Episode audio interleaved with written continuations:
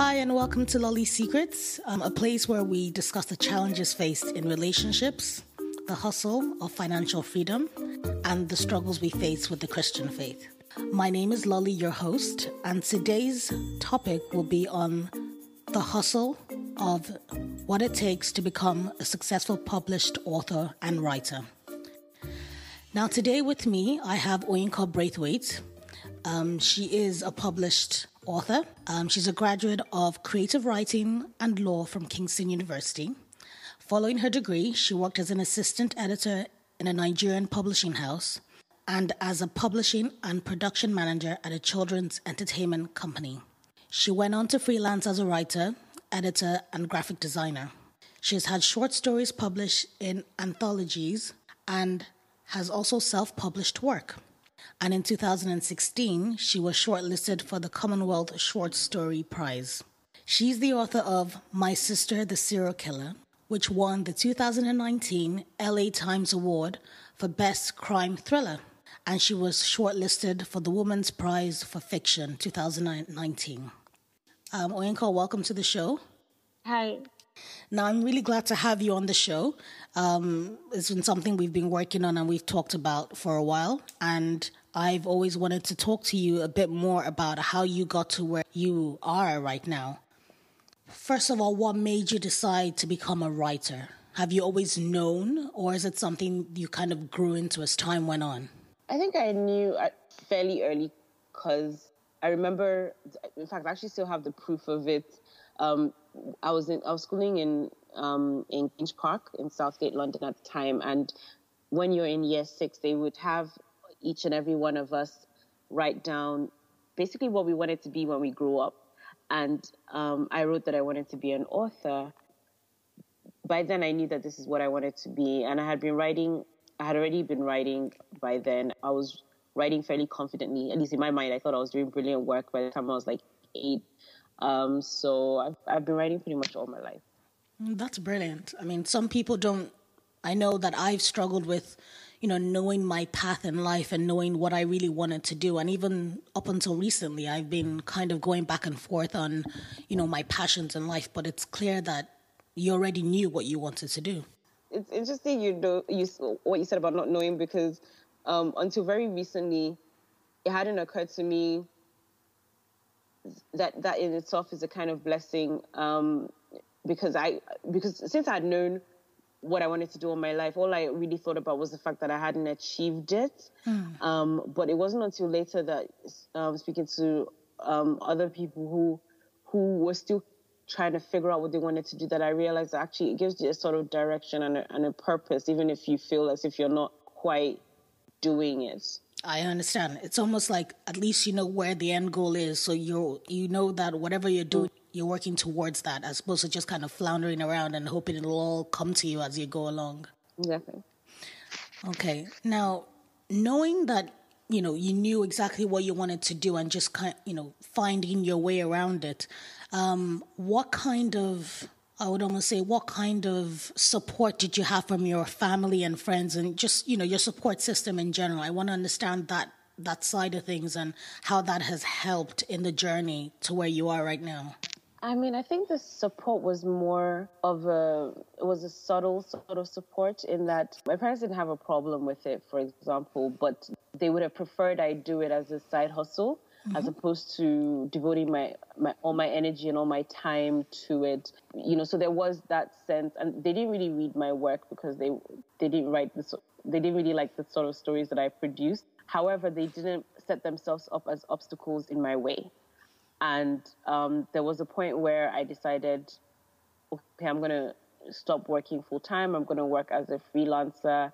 And again, even though they weren't really, they didn't really agree with this decision. They didn't put themselves in my way, and and um, so I think for, more than anything, that's what I appreciate them for, because I know it's really hard for Nigerian parents to be like, okay, you know, do you, especially exactly. when they feel like what you're doing is wrong. Exactly. Yeah. So um, it was um, it wasn't easy for them, and my mom used to get really frustrated because I spend a lot of time by myself. I can go. If if you let me, I could go days without seeing another human being. Um, so she she she used to get really frustrated, and I understand that better now than I did um, at the time, but she understands that that's what I needed to do in order to get work out. And that is quite understandable. I mean, it sounds like you're a little bit of an introvert from the sounds of things. And, you know, being a writer, you kind of get lost in your own mind, don't you? You get lost in your own world, in books, in storytelling, or even in reading other people's works. Yeah, no, definitely. I, I, I, I mean, it's a solitary activity, writing. You know, you've there's no real way of... I mean, I know some people... Nowadays, I've come across some um, books that have two authors on it, and I'm I'm actually really interested in that process. Like, how do they do it? Because for mm-hmm. me, it, sometimes you're not writing, but you're still working on the story. It's just in your head. You're mm-hmm. thinking it through. You're you're shaping the character and mm-hmm. thinking of the things they say, and it's a very kind of immersive experience. So it's easy to be distracted if you don't find a space where you can just be. I mean, I can completely understand that, because, I mean, if you kind of lose your train of thought or your focus, yeah. I would imagine that, you know, just when it's forming, it'll kind of collapse on itself, and then you kind of have to start again. Yeah, it's, I mean, I don't, I can still sort of retain my ideas, but you can kind of be j- sort of jilted out of your flow. Mm. And so at the end of the day, it's important to remember that we're human, and being around other people, having these human interactions, it actually helps one improve as a writer. Um, it helps it helps one to hone um, the natural dialogue and things like that. I remember being at a dinner party a few months ago, and I was working on a short story at the time, and I hadn't really, I wasn't yet comfortable with the way I had started the short story. Mm-hmm. Um, so I, you know, I was listening to the conversations, and it, they got to talking about boreholes, and in the end, it's that conversation that I, I mean, I completely changed the tone of the conversation, um, but it was something I had learned in that conversation that I used to begin my short story. And if I hadn't, if I'd just been in my room, mm-hmm. being like my very mm-hmm. sort of lonesome self, I would not have gotten that little nugget that I was able to use. Mm. Um, so even just not writing and listening to people and being around people is an important part of the writing process. So you've just mentioned this as being one of the, I would say, significant parts of the writing process. Um, would you be able to you know, clarify on that a bit more? Are there any other things that you think people should know or should take into account when going through their writing process? Um, I mean, it's like with any other arts, you know, people sort of just learn what works for them, mm-hmm. um, you know, through practice. Um, so it's hard to say exactly. Like I, I like to have word count goals, and I know that doesn't work for some people. Like people rather say, okay, I'm going to sit down and write for an hour. Some people don't like any kind of restraint, but I like word count goals just because it gives me a sense of satisfaction when I meet it, and I yeah. feel like, okay, I've done my work for the day. Exactly, something um, to work because towards. Otherwise. Yes, exactly, because otherwise I'll just get lazy, and even if I can do more than two hundred fifty words, I might do two hundred fifty words and be like, right, but we, but even if I have more to say, I might just decide, you know, I might get distracted, and that's the thing about word count goals, even if I get distracted, I can look back and say, no, but you've not finished, so mm. once the distraction has passed, I go back and I continue, and it's just my way of making sure that I'm doing the work that I'm supposed to be doing. Um, but again, that doesn't work for everybody, because some people feel like, but then you're forcing it, which I don't really have a problem with forcing it, because writing is work. Mm. Any kind of art is work. Mm-hmm. And, you know, to forget that is to, I think, start to fall into a kind of trap where you think, oh, it's inspir- it has to be inspiration all the time. Mm-hmm. You know, so it has to just come to me. And it's not, it's not always going to just come to you. So those word count constraints help when the inspiration isn't quite there. And even when I've, sometimes when I force myself, I'm so pleased I've done it, because even in those moments, you discover, oh, you know, you have to be creative when the inspiration is dry. And sometimes that's when some of my most, when I've been most happy with some of the things that I've written, because I'm like, wow, okay, I've, I, I found a way around this issue, or, wow, my character said this, and, you know, and I had to force it out of my character, but now it feels organic anyway. But I think if I was going to advise in terms of writing, like I think everybody should read poetry. I think that improves your writing on, and should write poetry, practice with the forms of poetry. I think that improves. But anyway, improved my writing. So That's very interesting. Um, I haven't read poetry since I was in secondary school, to be honest. I mean, Seamus Heaney was probably the last thing I read, or Ivan yeah. Boland. Um, that, that's pretty much the last I read, and I suppose that's kind of telling. So mm. I've also been trying to work on a couple of books, and they're more nonfiction. I mean, you're in the fiction um, yeah. category at the minute, and that could probably change, but, you know, that's what you've written at the minute, and... For me, I'm looking at more of a, you know, non-fiction book or a couple of non-fiction books. But even just, I suppose, it doesn't kind of flow out of me the way it would, f- I would assume it flows out of any writer better than a non-writer, I would say. I don't consider myself a writer. I'm sure many people don't either. But I just find that, you know, you go, you put pen to paper, or, you know, you're at the laptop trying to type and it's just blank. So I would, I think the next question would be, you know, do you really believe in writer's block? And how would you get yourself out of that mess? I don't, I th- again, I think every writer is different. For me, some people are stuck for I um, get stuck when it comes to ideas. I don't get stuck when it comes to ideas necessarily, but... Um, it's the discipline that's the issue for me. So, like, when people say they have writer's block, a lot of times it means, oh, they don't know, they don't have an idea, or sometimes it's that you don't know how to move the story forward, which has happened to me a couple of times where I'm writing a story and then I'm like, oh, my gosh, I'm stuck. Mm-hmm. Um, if I get really, really stuck, sometimes I'll leave it and I'll work on another story, because usually I have a few open-ended stories at any one time. Okay. Um, so I'll leave it and work on something else, um, which in itself is not always a good thing, because it means I jump around a lot. Mm. But in terms of looking at a white page, I don't really struggle with white pages. White pages are really daunting, but they're also really exciting, because at the very least I can put a sentence on that page. And if you start with one sentence, before you know it, it's one hundred sentences. So, um, you know... sometimes it's okay for me not to know where that one sentence is going to lead and just follow that one sentence. So I suppose if I was going to give anybody advice when it comes to writer's block or not knowing what to write on a blank page, it would be just write one sentence and then see where that one sentence leads you. And don't worry about too much about what that sentence is going to be. Just start typing something. Start typing the or a and see what happens after that. Hmm. I suppose that's a different perspective. Instead of looking at it as this daunting white page of how am I going to fill this, it's more of a, okay, this is exciting. I have so much to give. You know, why don't I just mm. start? Just any which way start and then see where it goes. And, you know, it'll all just come tumbling out. Exactly. I think that's really interesting. I think for me, because I started a blog, you see, and I, I have been struggling. Like, as we speak, I currently have a blog post open in front of me, which I haven't finished. I started it, you know, it's one of those things as well that I jump mm-hmm. back and forth with. So I started a while ago, and I've written, I don't know, probably like three mm-hmm. page, three pages worth. I don't know how many words that is. I kind of write till I'm, you know, based on if I say, you know, fifteen things to do in whatever, or whatever thing I'm writing. I just write, maybe I give myself, okay, write two or three of those in any given day, and then you know you're done for that day. So I also give myself targets. But you see, it's not even just about distractions, but I just get so frustrated with it, because I sometimes feel like my tone doesn't, like it, it's not the same as when I'm talking, if you know what I mean.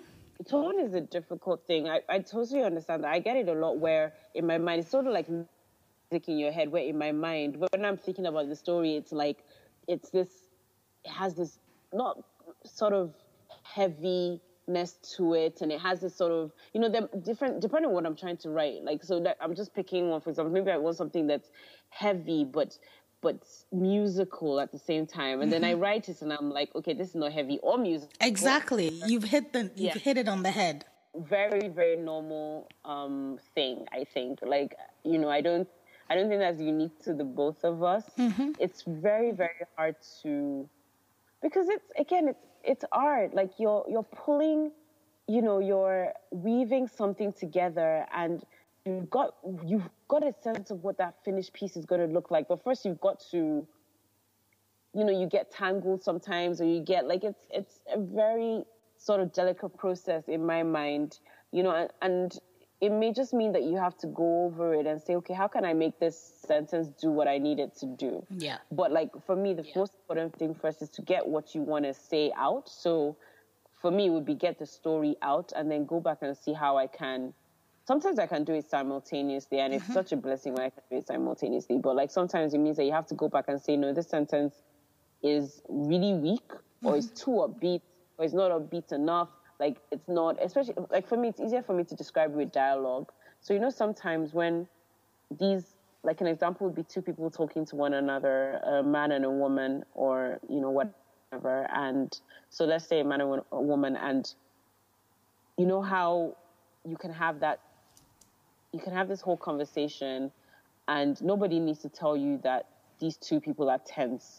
You know, nobody has to write, and they were tense, because from the words they're saying, you know, they are tense. And for me, that's really important, not mm. to have to explain how my characters feel. But that sometimes means that when my when the woman says something, I'll be like, okay, no, that's not doing, maybe she sounds flippant. I don't want her to sound flippant. That's not how I want her to sound. And you have to go back and figure out how to make her sound uncomfortable or anxious or whatever without saying she was anxious. I mean, w- would, I mean, would you then say things like add almost body language into the writing as well? But body language would help, but I'm I'm I'm big on dialogue. I believe that dialogue can do a lot more than you. Just as like, you know how they say with um, with WhatsApp, if you don't, sometimes um, messages are misconstrued because without the tone, without the way the person said it, you can't. You can't really tell. The yeah, you can't be certain. Joking. Yeah, exactly. Yeah, which is why some yeah. people put smileys. That which is why some people, you know, exactly. put the lols and all that kind that of stuff. That the words themselves can convey tone. Yeah. So that means those words exactly by themselves they're doing that. So you now have to temper it because that's not what you meant. So like, be mindful that it can do these things on its own, actually, without. Um, without, you know, the body language, without the emoji, if you make the right selection. I feel like if you have to qualify it, that means you've not achieved, you you have not achieved it with the dialogue alone, and you can achieve it with the dialogue alone mm. if you so desire. Mm-hmm. The fact that you know what you want to convey, because, you know, with WhatsApp anyway, we're lazy, and I don't think we can use WhatsApp really as a good, like, the whole thing about WhatsApp is that you're lazy, where, you know, we use, like, um, we don't use full words or sentences mm-hmm, or whatever. We mm-hmm. use emojis. We're very lazy. But like with your post, the fact that you know what you want is three quarters the job done. Mm-hmm. Because if you didn't know the, the tone you were going for, then okay, fair enough. Then that's, you know, you need to figure that out. But you know it. So that means, and the fact that you know that's not what your work is doing is important. Yeah. It means it can be fixed. Yeah. I mean, sometimes I find myself going back on posts that I did like last year. I'll just read through it and be like, hang on, I need to add a whole like sentence or like, oh, sorry, a whole paragraph to this because this just doesn't, it's just too short. It doesn't fully convey, you know, the impact of what I'm trying to say. It's definitely a note to take down that tone is key and dialogue is important in getting the tone right. So that for me, I mean, you've literally just... You've, you've enlightened me in this artistic process, that's for sure. So I just wanted to go back a little bit and I suppose look at how you got to writing this book. So I know that you've written a lot of short stories, you know, and you've doodled here and there. You've kind of written little pieces. You used to write poetry as well. How did you get to, you know, deciding that, okay, first of all, I want to write a book? When, so, you know, I, we spoke about how...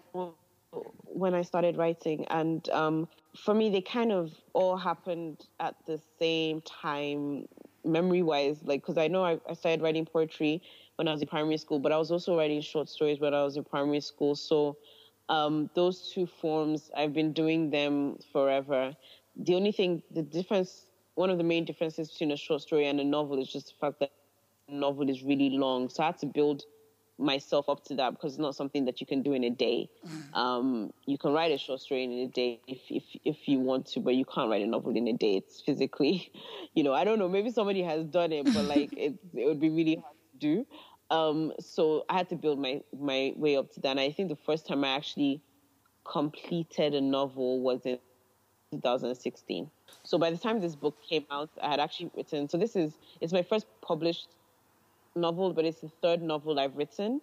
Oh, wow. Um, so I think I had been building. It wasn't like I decided, okay, now I want to write a novel. It was just that I had been building up to it. I had tried to write in the past and not finished the story. So I've been trying to write a novel for a long time, um, and I was only able to finally do it in two thousand sixteen.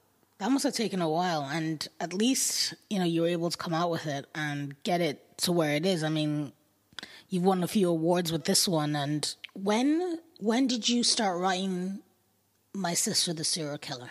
Um, so I started writing it in two thousand seventeen. And so I think it was August of two thousand seventeen when I started writing it. And it was meant to be a novella at the time, not a novel. Mm-hmm. Um, which, so a novella is um, is a, is a, is like between a short story and a novel. So okay. It's a long short story. Um, so that's what My Sister's Serial Killer was initially um, supposed to be. So when I finished it, it was it was half the size that it is now, because I wasn't aiming for a novel. Mm-hmm. Um And then I had to, later on, due to events taking place, I now I developed it to a novel. And that's when, you know, that's when it became My Sister, the Serial Killer. That's really exciting. I mean, yeah. It's really nice to know that, you know, you started, because obviously you started off, you know, writing here and there. And then, you know, you decided that it was just going to be a novella, and then it ended up being a novel. I actually want to just kind of look through some of the processes that, you know, you had to go through to, you know, to get to this point where your novel's already been translated into five languages, you know, the fact that it turned from a novella into a novel. Like, first of all, what made you decide to go into fiction? You know, because I, as a child, I was a voracious reader, and I was reading novel after novel after novel. Um, and I think when you love something that that passionately, you you eventually you have a, a desire to produce what it is that you consume. So it was it was very natural. I know it wasn't like, oh, I love writing. It was, I love, you know, and it wasn't, because if I read nonfiction, then maybe the natural thing for me would be to do nonfiction. But I'm a consumer, you know, of mostly fiction, and um, because of that, that's what I that's what I create. So there wasn't there wasn't a there wasn't a that conversation in my mind of, well, what type of writing do you want to do? I knew it was fiction that I wanted to do. Okay. And what gave you the confidence to believe that, you know, you could get this far in, you know, being a successful writer? Maybe because I've been doing it since I was a child. By the time, you know, by the time I got to adulthood, I was fairly confident that I was a good writer. And I, I didn't think I was brilliant, you know, and, but even at that, like, because I, I thought I was good, but I still needed to improve. I was constantly buying books on writing. Um, my degree was in creative writing and law. So I was, con- I was always trying to improve, but I, I had enough, I had things happen here and there that gave me the, that served as further proof to myself that I, I was good, that I was good enough that, you know, when I was ready, I, I sh- hopefully would be able to get um, an agent and then a publisher. So I, I guess I had been building up on my confidence over the course of my life for, and then I think also I, yeah, it was, it was mostly just that, just I had, I was, I thought I was good. So, and it didn't happen overnight. Like, you know, little by little, I thought I was good, and I was constantly consuming novels. So I felt like I was, I could also judge what was good, at least what I considered to be good. Okay. I really want to know what you would, if you met somebody who told you, I really want to write a book, or I really want to write a novel, and you know that, you know, they had the same hunger for it the way you do, but they just don't know how to go about it. What would be your first advice to that person as someone who's seen a lot of the process and has gone through it? Um, I would say write first, worry later.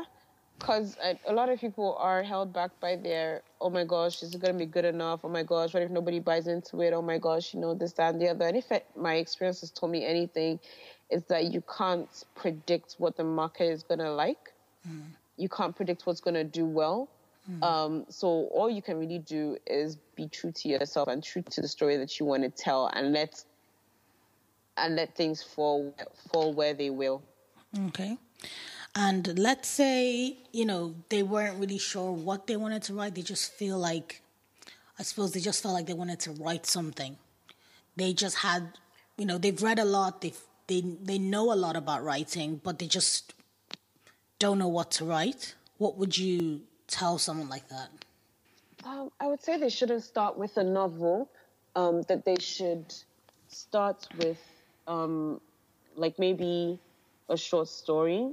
Because with short story, I think sometimes short stories give you the opportunity to not focus so much on plot and just work work on how you want to tell a story, work on tone. So, and you've got a smaller space. It could even be like flash fiction, which is, you know, five hundred words, for example. So in five hundred words, you can you can convey a moment as opposed to an entire life or or a whole week or whatever. You can convey a moment, and you can keep writing flash fiction pieces until you're confident enough to move on to short stories, and from there you can move on to a novel. I wouldn't also okay I think second thing I would probably say is for them to try prompts.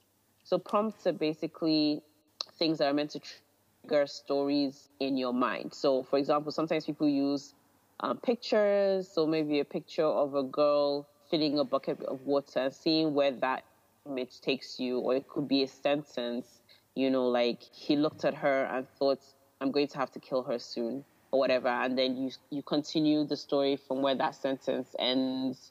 Or it could be, you know, an image or a concept, like what do you think will happen if if the world were to end tomorrow and you were forced to marry an alien? Or whatever, write about it. Um, so I don't know. Of, what would I do? Yeah, so those kind of um, things are good if you don't know what you want to write and it's fiction that you're you're going for. Those are good ways to exercise your imagination and, you know, just free yourself to write whatever. Okay. Once you've decided, you know what you know, you've written something, you think it's great. Who do you send it to? How do you get it out there? Like, what role is that person in that you need to send it to that can look at it and say, this is gold. What can we do to make this yeah. better? And then let's push it out for you.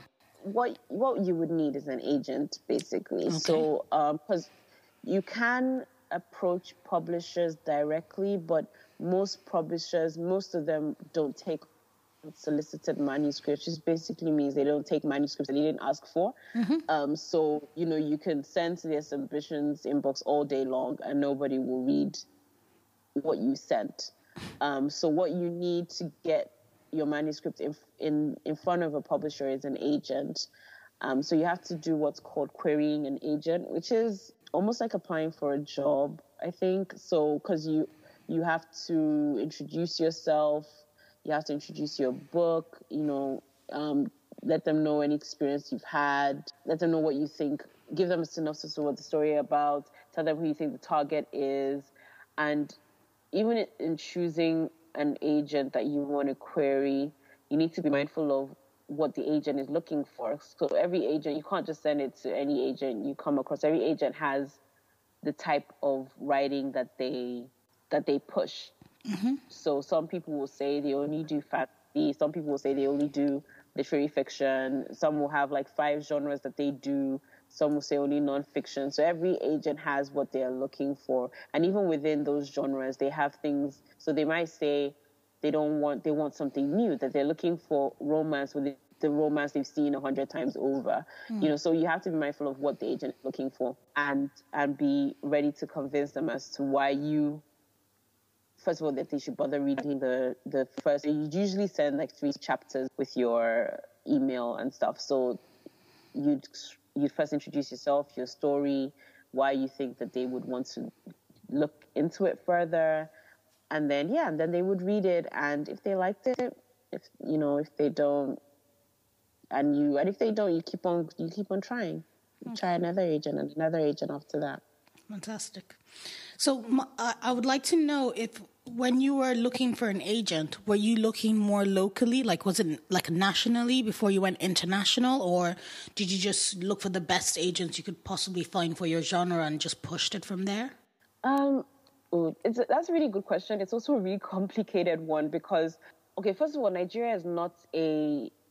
The industry here doesn't really rely on a doesn't rely on agents. I mean, I'll say really doesn't rely on agents at all. Its mm-hmm. agents aren't part of the system here, and it's not just Nigeria. There are a lot of other countries. So it tends to be the countries where the publishing industry is the largest, where you have age, where you have agents. Okay. Um, but small ones, you don't really have agents. So what will happen is you would apply to the publishers directly and hope that they see your work. Okay. Now, because I had worked a little bit in the publishing industry here, I kind of knew what to expect. Mm-hmm. But also, I had, you know, I had I had studied, um, I had read creative writing and law in England, so I also kind of knew what to expect. And then, like I said, I was always buying books about writing, but I also bought books about publishing, mm. um, and I.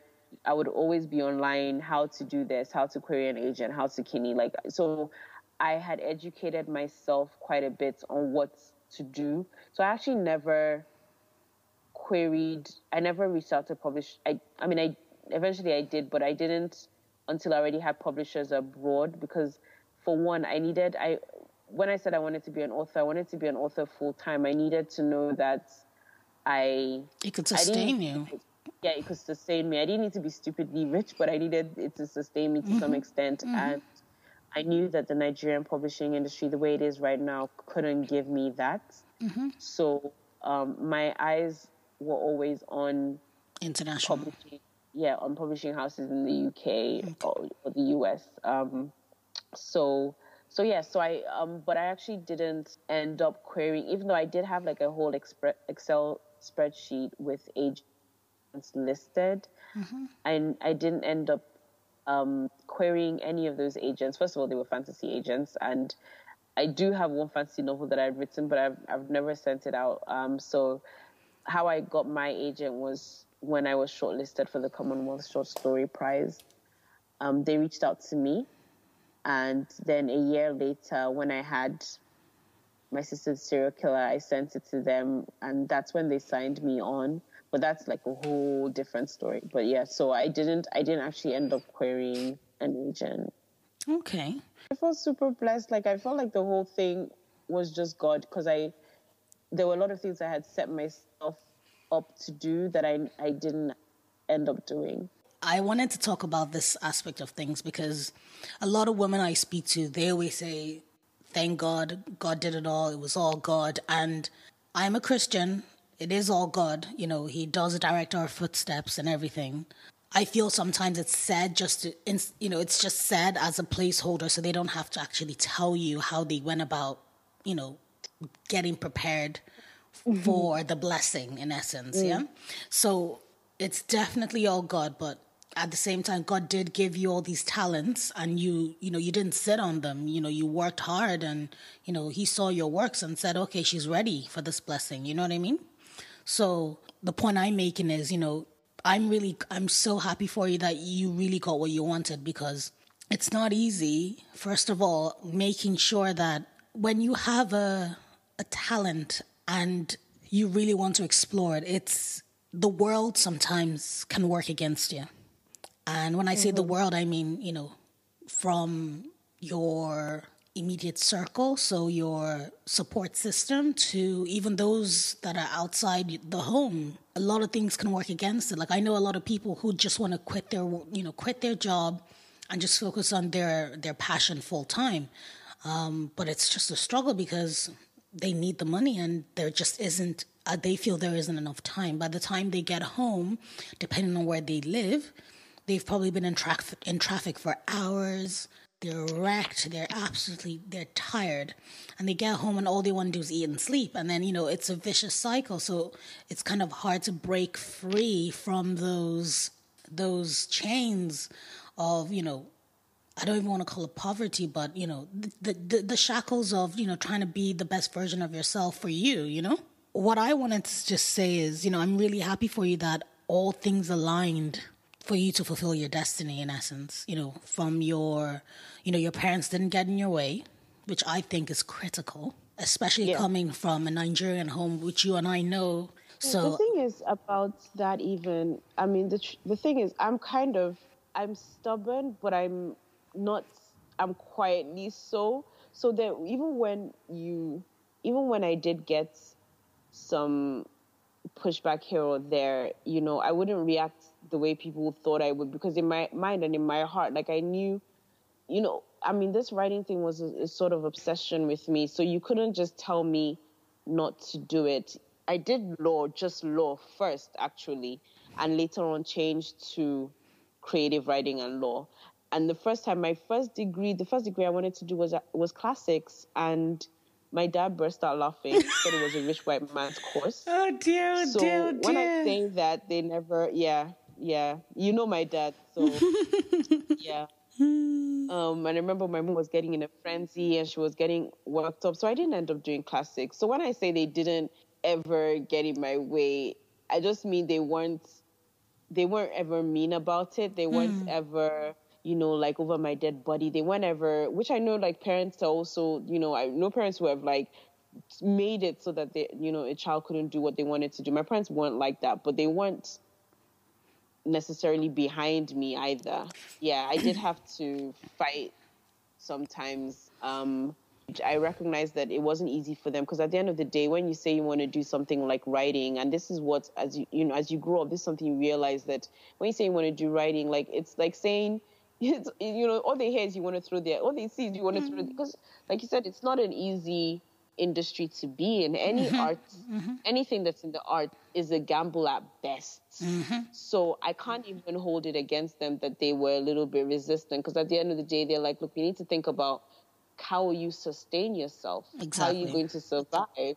Um, and, and those are important questions to ask. That's completely right. I mean, in the end, you guys kind of found a happy medium with you doing creative writing and law, and then you were able to kind of study what you wanted, but fulfill, you know, tick that box for them as well, which I found to be quite an ingenious way of, you know, um, fulfilling every, you know, all righteousness with everyone on all fronts. But yeah. I mean, even the fact that you finished university, you came back to Nigeria to work in a publishing house. That was, wasn't your dream per se, you know, you still wanted to be an author, but you were still working, taking the box, yeah? Yeah. But at yeah. the same time, learning about, you know, the environment you would possibly be in later on in life. I think what you're showing us is that you need to find a good balance between both sides, because it's not like, you, you know, we've both said this, it's not every parent that will, you know, root for you and, you know, have you, your back one hundred percent. You know, some of them can see that you're dedicated and tell you, I, I completely understand, but, you know, it is what it is. Like, what are you gonna, what's going to happen if, what's your backup plan if it doesn't work out? Because not everyone's going to be successful, you know, in that, you know, in their pursuit of, you know, what they want to do. Let's be honest. Your story for me is kind of sh- being persistent, but in a kind of a humble, good balance between the two, so that, you know, you still satisfy some of their worries. And they're not, you know, crazy worries either. They're valid. I mean, obviously, as we're both getting older, we're starting to understand you need a backup plan. Like, just in case. You just don't know what the future holds, and you need options. I think that's what's more important than anything else. Like, I did business admin and human resource management, which is completely not, like, it wasn't anything I wanted to do then. All I wanted to do was hospitality and, you know, possibly do an M B A afterwards. But it didn't work out like that. And, you know, because I, you know, I pushed through the course I didn't want to do, my dad then said, listen, you know, if you if you come out with, you know, some kind of honors in this degree, I will pay for your master's in hospitality. And that's where we found our even keel. But it wasn't without, you know, tears and, you know, a lot Ooh. Of fighting. That's for sure. I can tell you that for nothing. So, yeah, like, I just like that, you know, you found quite a... And I think it also comes down to personality as well. Like, I'm pretty scrappy, so... But you're more of a, you know, you come from a very calm, reserved, persistent way of doing things, you know, whereas I'm all, I'm, I'm, it's black or white, it's all or nothing. I'm crazy like that, so I've had to learn to find that, you know, even kill that you have. Not all of us are as blessed, that's for sure. One thing I really wanted to know is, would you write under a pseudonym? I might, because I've been thinking, like, if I wanted to completely change genres. Yeah. Um, I know some authors do that, where they don't want to affect the fan base that they... They don't want to mess with the fan base they already have. But if I could pull off doing under the same name, then mm. I, I, I, I would... I think I would just defer to what my agents and publishers thought I needed to do regarding that. Yeah, because, I mean, you mentioned that you have two other novels that you've written. One of them is fantasy, so I just wanted to know, you know, how that would play out, if you're even looking to... If anyone's read it. Has your agent read it? Has anyone in no, publishing read it? read it? It's a big mess. Nobody Are we fixing it? it? Is it something that we're playing with and we're fixing and we're looking I mean, to push out? One day I might go back to it, but um, at the moment I'm trying to... You know, I'm trying to figure out what I, what what story I want to do next. But I think one day I will go back and say, okay, what can we?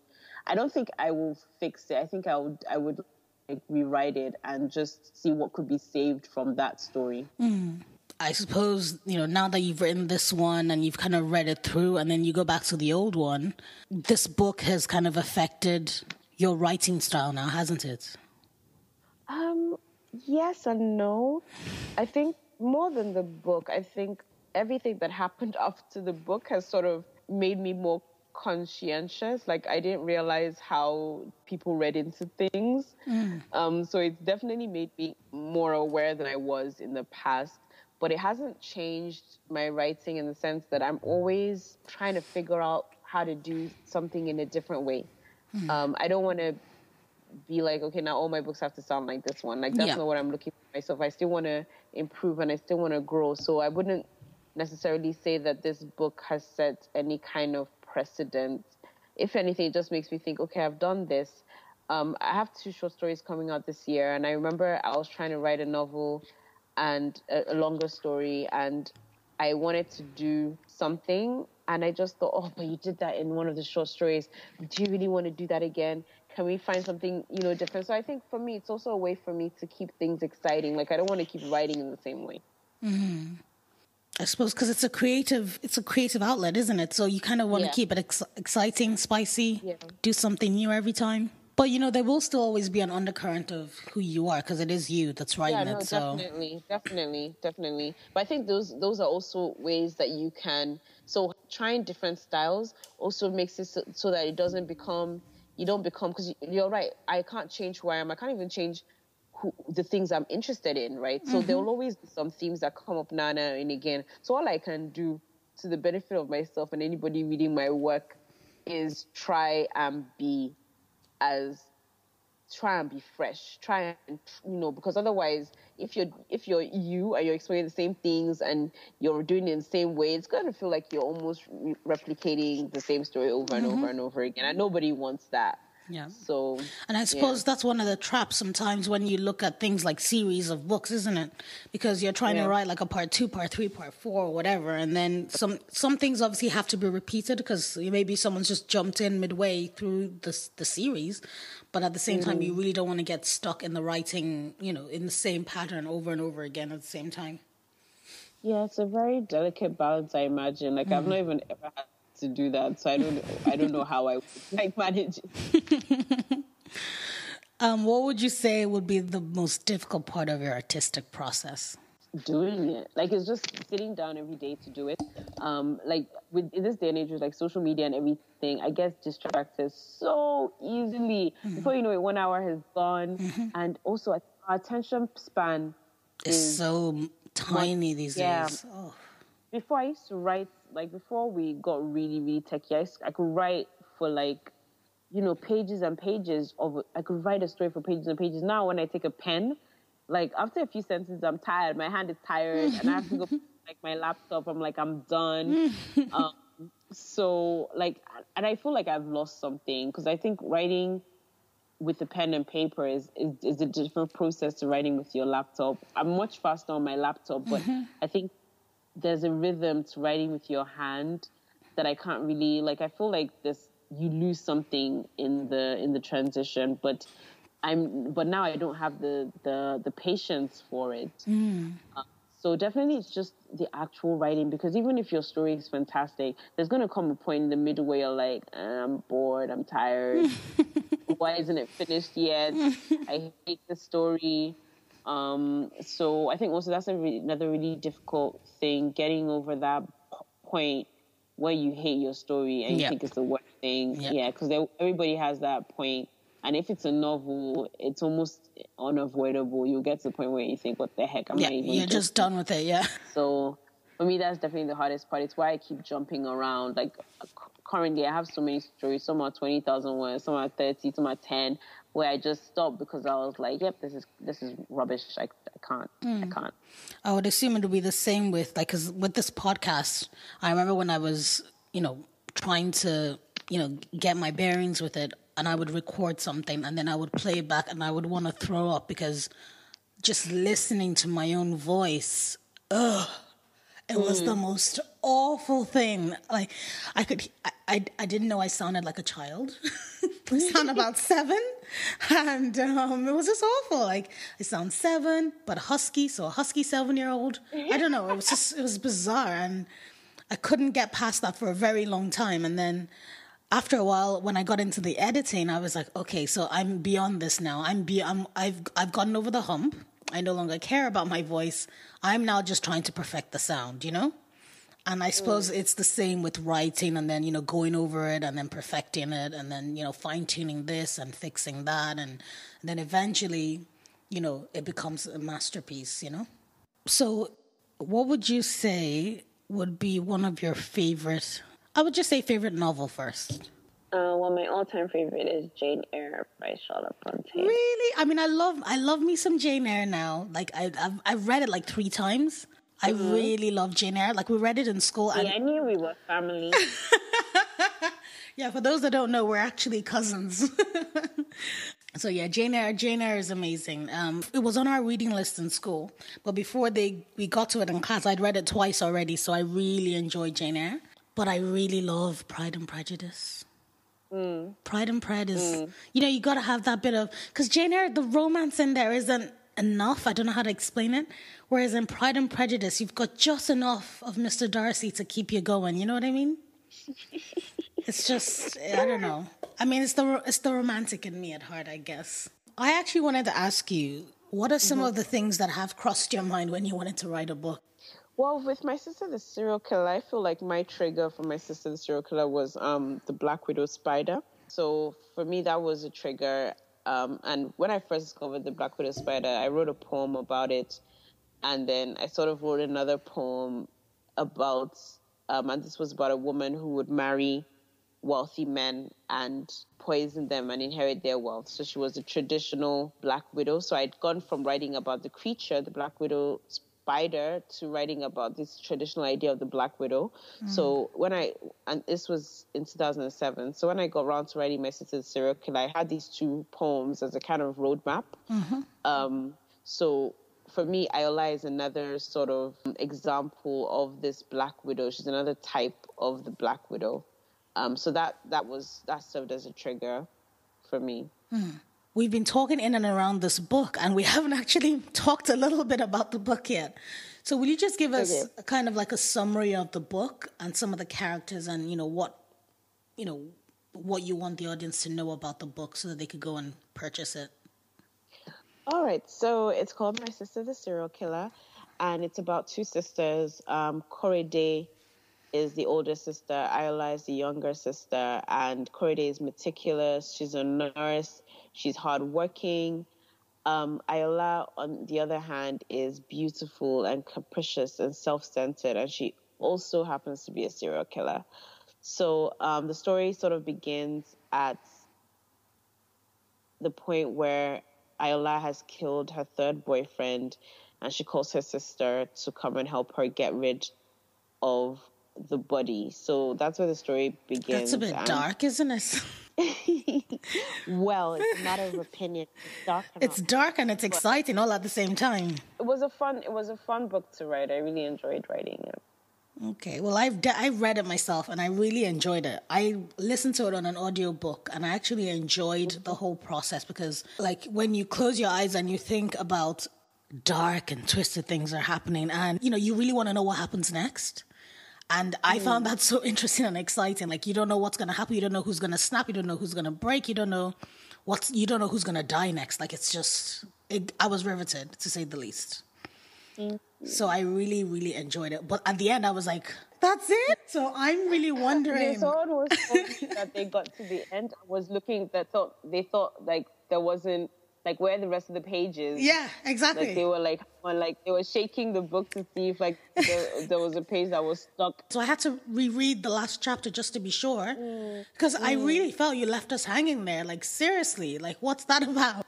Are we going to have almost like a, a, you know, a second one following the story, or would you just keep um, us hanging? Don't do I'm, it. Yeah, no, I'm I'm kind of just gonna leave you guys hanging. No, no. Well, it it is definitely a good book. Oyinkan, thank you so much for coming on the show. I really appreciate it. Thank you. For those that are looking to buy My Sister, the Serial Killer, it's an amazing book. I recommend getting it. It's on Amazon. It's on the Kindle. It's on the, the Audible. It's everywhere. It's everywhere, literally. Like, but if you want to know a little bit more about Oyinkan, she has a website. It's oyinkan braithwaite dot com. I'll also put it in the link in the show notes as well. Um, and if you want to connect with her, she also has an Instagram handle. It's Oyin Braithwaite. That'll also be in the show notes.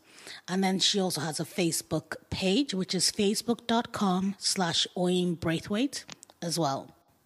Thank you so much for coming on the show. Guys, don't forget to rate, review, and subscribe. Once again, I'm Lolly, your host. Um, we'll see you next time. Cheers.